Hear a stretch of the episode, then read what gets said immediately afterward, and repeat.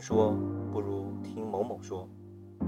大家好，这期是还在疫情恢复期的某某说，有朋友们在家里自己录制。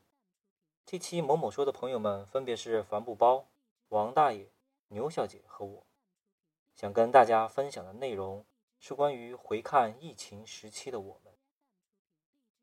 嗯，这很久没有跟大家一起来录过这些音频了。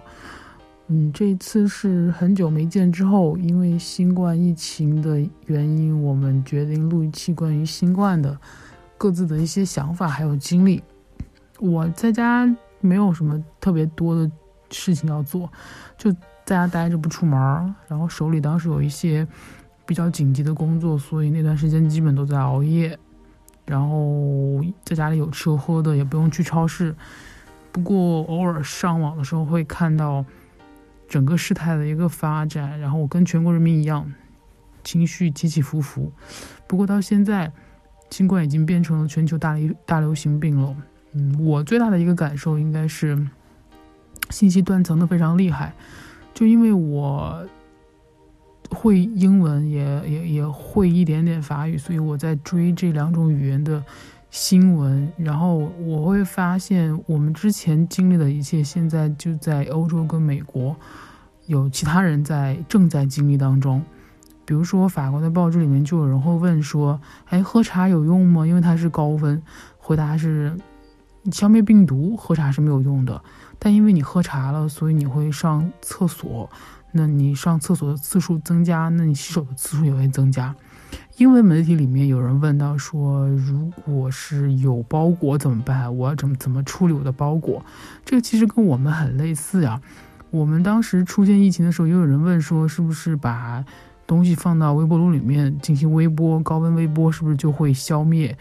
还有人也问过，如果说当时我们收包裹，那包裹是要喷酒精吗？还是要怎么做？所以就你可以看出，这就这就是同一个流程，不同的时间一再的重复。其实我最开始以为，在武汉之后，因为中国作为第一个应对的国家，有了信息和经验之后，其他国家应该早有准备，或者说有。基本的了解才对，但其实完全不是。你会发现那个信息泡沫，还有信息断层都非常厉害。这就再一次说明了信息渠道其实远远不是我们看到的那么真实和通畅。这中间还出现一个很很有意思的事事事情，就是有两个朋友，就是在两周间隔两周之间哦，拿了同一张图来问我。那是一张 CNN 直播的截图，截截图上面就说，呃，美国承认了第一例新冠病毒出现在美国。但其实我因为一直在追新闻，我也看了它上面标的那句原文，它原文的意思是说，美国出现了第一例无法追溯的本地传染案例。那为什么这个？本地传染案例这么重要呢？是因为 WHO 世卫组织在判断这个疾病是一个传染病还是一个全球大流行病的时候，本地的就各大洲本地的这个传染案例是非常重要的一个标准。那就在两周之后，又有另外一个朋友拿了同一张图，然后来问我说：“诶，怎么会有人承认说美国出现了第一例啊新冠病毒？这个就不是中国发生的，怎么怎么地了？”就同一个事情，两周之内两个人来问我，然后我会发现，嗯，这些信息泡沫就严重影响了我们对真实信息的获取和确认。在一个更为互联的时代，媒体的内容的选择还有传播手段更为趋同的年代，我认为获得的信息最重要的一点依然是它的真实性。每个人的知识界限不一样，但是他们依然可以对信息做出判断才对，不应该。仅仅只是听自己想听到的，或者说把信息理解成自己想要的那个版本。那为了能让所有的人都能够重视和参与到防控当中来，每个国家的科学家们都尽了全力在公众面前，让大家更容易、更简单的来理解一切信息以及该做的，呃。防疫的手段，这个就要说到我看过的好多的采访，基本上嗯，访问的人都希望拿到一个确切的答案，比如说到底要会会有多少人，嗯，会死亡，然后死亡率是多高，然后是不是趋势一定会是某某一种曲线。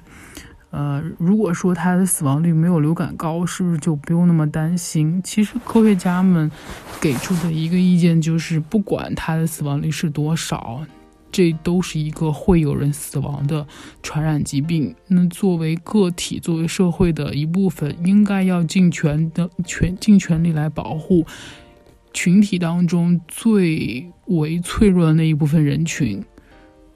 因为对于个体来讲，你可能风险不高，但是你对于其他人是有责任的，有可能通过你或者是其他的跟你几个接触的人，导致另外的一个人变成了高风险，这样是没有尽到个体对社会的责任的。那讲到这个信息，还有信息确认哦，我有一个推荐，就是 BBC Radio Four 有一个节目叫 More or Less。它是专门讨论数据的，读者们会提出一些关于数数字的问题，然后节目会去找到相应的专家来解答这些问题。最近的一期就是关于英国大学所提供的群体免疫的模型分析。嗯，拿到这个模型之后，他们找了最权威的专家来进行了解读。我当时是拿这个节目做了一期练习，那虽然听的是一知半解。但是确实是一个有用的信息渠道，而且说不定你还可以从当中找到一些你自己特别感兴趣的数字。嗯，大概就这样。大家好，很高兴这次呢又来到了我们新的一期谈话节目，但是呢这一次没有办法和我们的几位朋友坐在一起聊天儿，而是坐在我自己的书房里边，面对着空墙和空房间。来自说自话，当然呢，我这个月呢自说自话也很多了，因为呢我自己是一个老师，然后呢每天都会做我们的网上视频授课，然后呢是虽然说是视频授课，但是呢其实和面对面的交流还是相当的不一样，因为呢总是隔着一个屏幕，而且呢那个屏幕上面其实是不会显示对方的。呃，表情和样子的，啊，大家可能想象的呢和我做的是不一样的，因为呢，我们这个如果上课的话是很多学生一起上课，不可能把脸全都露出来，哈，然后呢，同学们的参与度呢也会受到一些影响，所以呢，我们的网上授课呢，感觉就已经非常非常的呃不自然和不太舒服了，然后呢，再加上就是。同学们可能在家里面待久了，也不太愿意讲话，所以呢，网上授课的效果也不是那么的好。那么回到我们今天的这个录音，其实也差不多吧，就是还是对着一个空墙，然后呢，也不知道大家的反应是什么，或者大家的听到的感受是什么，啊，只能自己自说自话，真的就是自说自话。这一期呢，我们的主题是叫疫情下的生活。或者说疫情下的，呃，封闭生活，我生活，哈，嗯，想到这一点，我就想到了怎么说呢？我自己在这个疫情期边期间呢，呃，还是过得比较的充实。为什么呢？因为呢，我自己这个人哈是爱好比较丰富的。这次呢，疫情发生了，在家没有事儿，于是呢，就开始发展我的新爱好，就是玩手办。那么呢，经过这大概两三个月的时间，哎，我的这个手办的收藏规模哈，一下子，嗯，也不算很厉害嘛，至少是把我最近想一开始想收集的一些玩具哈，都已经收集到了。多数呢是《街头霸王》这个电子游戏系列的一些人偶，然后呢还有比方说李小龙的手办，还有呢那个美国电影演员那个 Rock，啊，那个很壮那个 Rock。他的手办，还有呢，就是泰森打拳击的拳击手，拳王泰森的那个手办，啊，还有一些什么乐高啊，还有一些小玩意儿啊，这些东西，哈，都做了。怎么讲呢？就在这个疫情期间，哈，发展了这这么一个新爱好吧，啊，发展了一个新爱好。好，其实我想说的是什么呢？就是当你坐在房间里和自己独处的时候，嗯，我不知道别人怎么样，反正呢，我自己是能够把自己安下心来，做一些自己喜欢的事情，甚至来说，有的时候我觉得，呃，像我们作为老师的话，哈，就是独处的时间真的是一个很奢侈的事情，因为呢，你会要面对自己的工作，面对很多的学生，你会讲很多很多的话。然后呢，回到家里呢，你可能还需要备课，所以呢，呃，独处的时间真的是非常非常的宝贵。这次经过这个疫情的两三个月，哈，真的觉得，呃，这个独处的时间，或者说跟自己相处的时间，哈，是远远还觉得不够，还有还觉得不够，因为呢，有太多的事情要做，哈，太多的手办要。要要要要去研究，然后呢，还有太多的书要看，太多的电影要看，啊，还有家里人要陪伴，所以呢，嗯，待在家里，我也不知道大家为什么会觉得非常无聊，反正我觉得是非常有聊的，哈，非常有聊的，哈，然后呢，我自己觉得就是在疫情期间，嗯，怎么说呢？我自己其实就像一个 鸵鸟，就像一只鸵鸟一样。啊，天天都窝在家里，也不太关心外面的发生的太多的事情，啊，也不太关心那个数字啊、疫情的简报啊，还有就是国家的政策呀。为什么呢？因为我觉得这些东西只会，呃，在情感上或者在情绪上会有一些刺激，啊，情感上或情绪上有些刺激，但是呢，我自己并不能够做到。一些帮助，或者说能够改变一些什么事情，嗯，在这期间呢，其实说实话哈，嗯，因为我的夫人她自己是武汉人，然后呢，她的她的她的她的一些亲戚或者一些非常近的朋友，哈，都因为这个疫情而受到了巨大的呃影响，啊，甚至是死亡的这种嗯事情的发生，哈。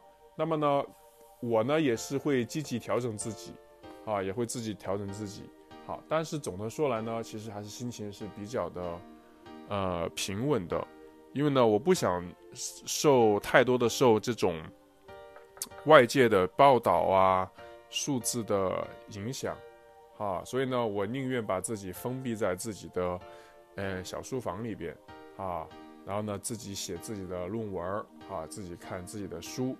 好，有的时候呢和那个家里人呢，也不是有的时候啊，就是多数时候还是陪在家里人的身边，啊，然后呢，大概就是这么度过了这么两三个月的时间。唯一觉得想要出去的，其实，呃，会有那么一点想法，就是想出去走一走，啊，出去逛一逛。但是多数时候呢，其实觉得也还好，也还好。唯一呢就是不能踢足球，哈，唯一不能踢足球。好，所以呢。刚刚解禁以后呢，我们就去踢了好几次足球，然后呢，现在脚又伤了，然后就待在家里待着，好，待在家里待着，好，所以呢，这个大概也就是我的疫情的期间的一些生活的一个状态，好，我自己就觉得，怎么讲呢？疫情这么一个呃情况哈，真的让我觉得，怎么说呢？我能够，嗯，真真正正的面对。自己面对一个没有办法出去、没有办法可以接触到的一个外界的时候，我觉得自己是能够安下心来、静下心来去做一些自己喜欢的事情。好，嗯，我并不能太理解，就是外面的世界里边讲到的是，哎呀，我要出去，我不能出去，我会如何如何如何。嗯，我自己觉得，怎么讲呢？如果你能够学会跟自己独处，能够把自己的生活中的一些爱好，哈，在独处的时间里边，能够把它处理好、安排好，其实出不出去也都还好了。那当然也有可能就是你的爱好，或者说某些人的爱好，他就是在外边儿啊，就是喝酒、唱歌、跳舞，嗯，就是没完没了的在外边儿做一些。外面的事情的话，那当然就另当别论，啊。那么像我，我就我就我可以说我自己就是个个案啊。我可能喜欢的东西呢，大概都是在室内可以做的，并且呢，这些事情是源源不断的，可以嗯来进行的啊。所以呢，我觉得呢，大概就是这个样子。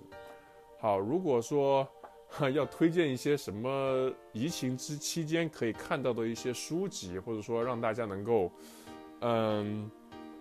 嗯，理解疫情的一些事情的话，嗯，我觉得的话，我这里还是有一些，但是呢，我宁愿推荐一本这种书给大家。这本书呢，就是被誉为中国哲学第一人的金岳霖先生写的《道、自然与人》中的一段话。那么说起金岳霖先生呢，大家可能就会想到金先生和林徽因小姐、梁思成先生那不可。啊，厘清的哈爱情纠葛，但是呢，看过这本书以后呢，我才发现，哈金先生对于爱情、对于生命、对于社会、对于现代性的理解，比我们所有人都深刻的多。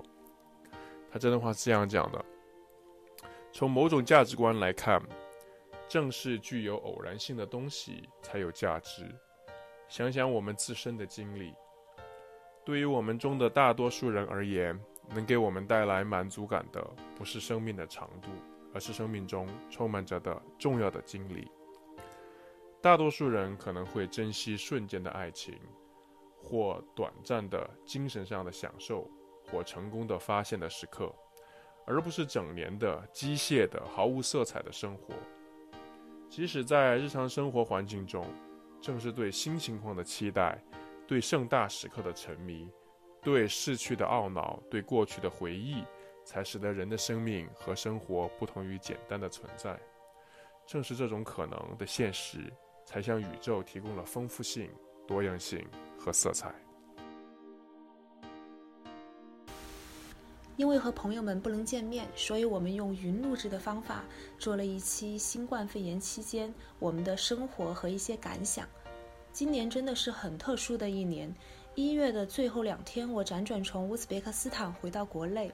其实当时有朋友建议我干脆就别回来，因为当时正好是国内疫情的高发期，可能留在国外还要安全一些。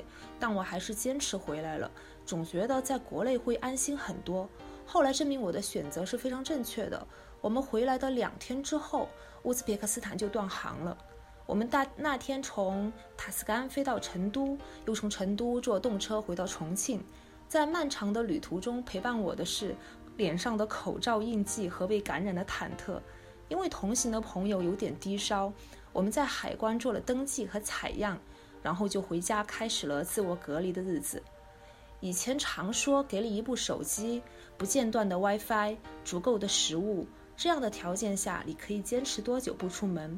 大部分人的回答都是多久都可以，可以待到地老天荒。然而事实却是。全国人民都在喊，哭着喊着：“我想出门，我想逛街，就算是出门买菜也可以啊！”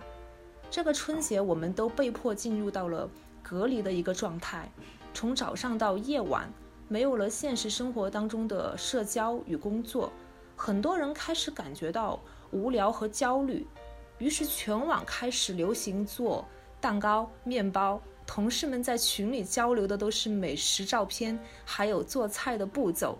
后来的某一天，开始轰轰烈烈的立扫帚游戏。那晚的朋友圈刷下来，全都是各式各样的扫帚。被关疯了的人们，甚至开始在阳台开演唱会，或者是整个小区一起唱歌。还有的人开始像一个手工艺人那样，利用瓜子壳、果皮这些东西搞一些创作。反正想象力和创造力都非常的棒。后来我也在想，为什么人们会热衷于做菜或者是做手工艺呢？其实也很好理解，因为当我们忙碌起来的时候，心就会平静下来。人们常常在编织或者是拼图当中进入到心流时间，这就是所谓的手忙心闲。能量其实总是守恒的，它不在此处消耗，就会在别处啊。如果我们不能在当下就把能量释放完，他们就会成为一个焦虑的根源。我是这样理解的。我在假期当中的标准一天基本上都是在书房度过的，主要做了这几件事情。第一就是练习了一种新的画法，有一点小小的成就感。然后书法的话就是继续临帖，最近在临欧阳询的《九成宫》。再然后就是看书，写了一些读书的感想和笔记。然后重新学了社会心理学。为什么会想到重新学社会心理学呢？其实以前我学心理学的时候，最喜欢的是犯罪心理学，大概是觉得它比较另类一点吧。但最近网络上发生的一些事情，让我觉得社会心理学真的是太有趣了。其中的一些观点还有案例，把人性剖析的非常的清楚。然后我又重读了《乌合之众》，这是一本社会心理学的著作，我非常非常的推荐。尽管一百多年过去了，世界上的人换了几轮，但是人性其实都没有变。这本书当中的一些金句，读起来真的是非常感慨。然后这些爱好当中，我觉得画画和书法都是能让我很快进入到心流时间，获得平静的方法。但是对我而言，最有用的方法是冥想，它也可以叫静坐或者是禅定。虽然名字不同，但是道理却是一样的。我觉得冥想是一种不用借助外物就能和自我好好相处的方法。最近让我印象深刻的一次冥想是在乌兹别克斯坦的萨马尔罕，在天穆尔为他的皇后修建的陵墓里面。那是一个雨后的清晨。人非常非常的少，基本上就没有游客。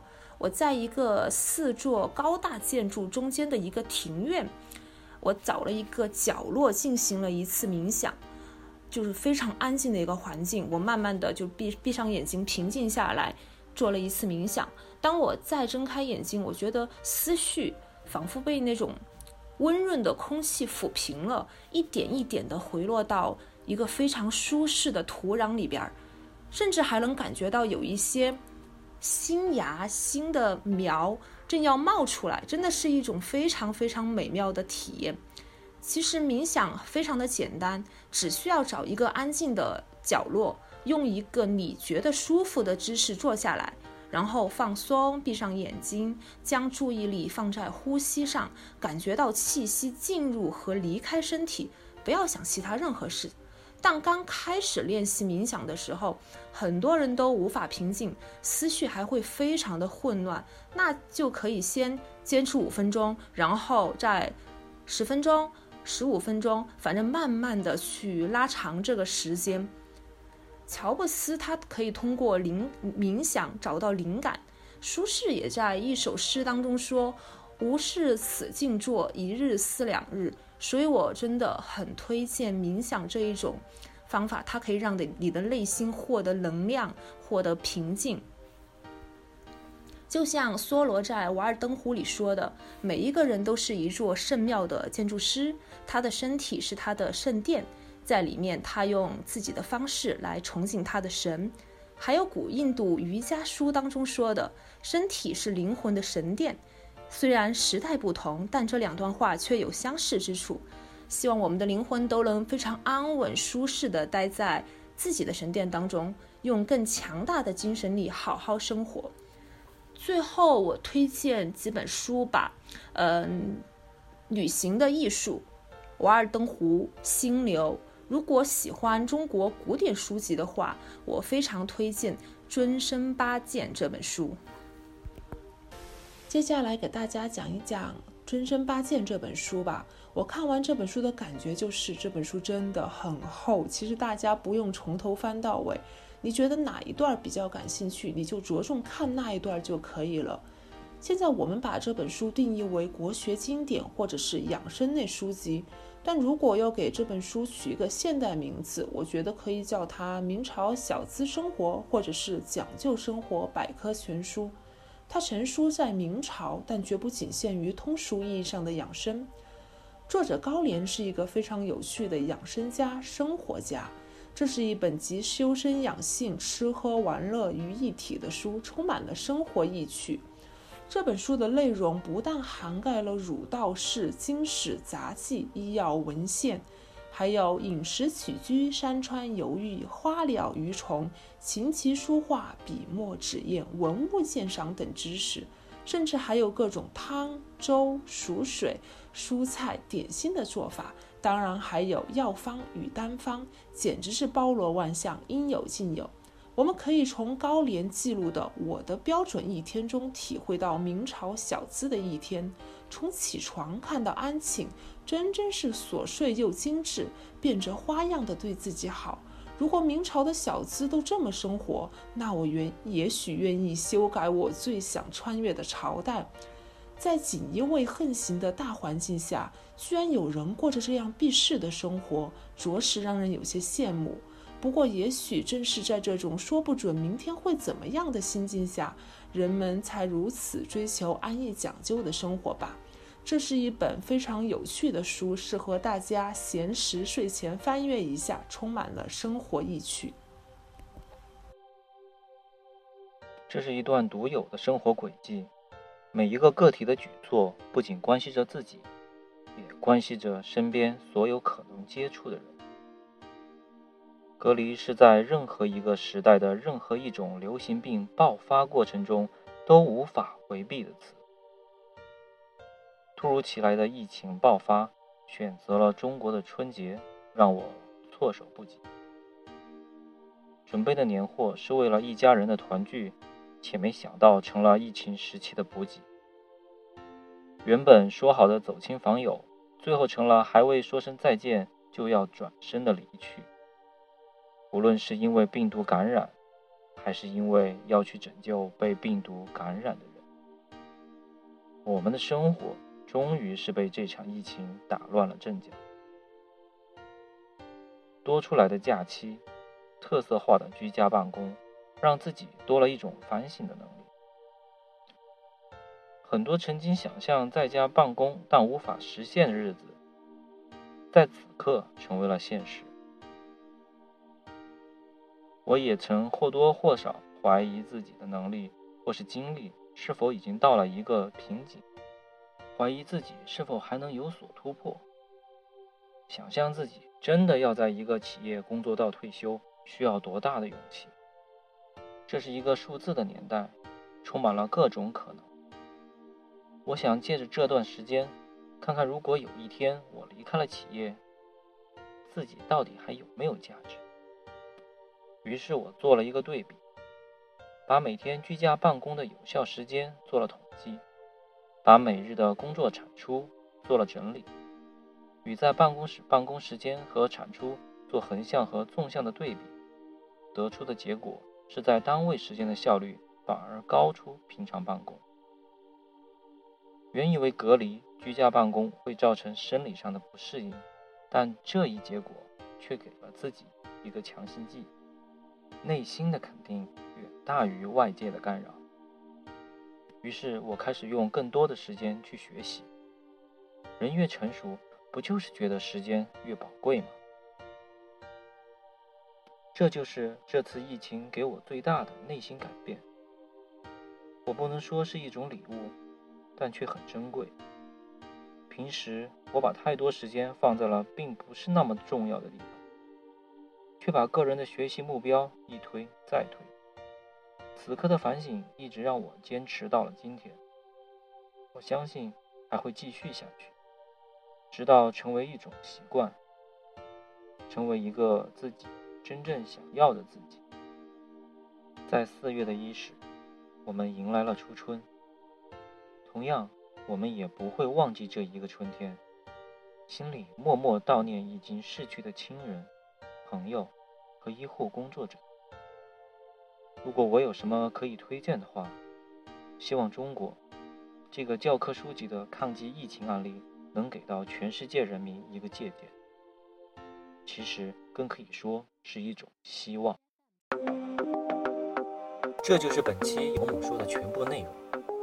听别人的故事，听某某说。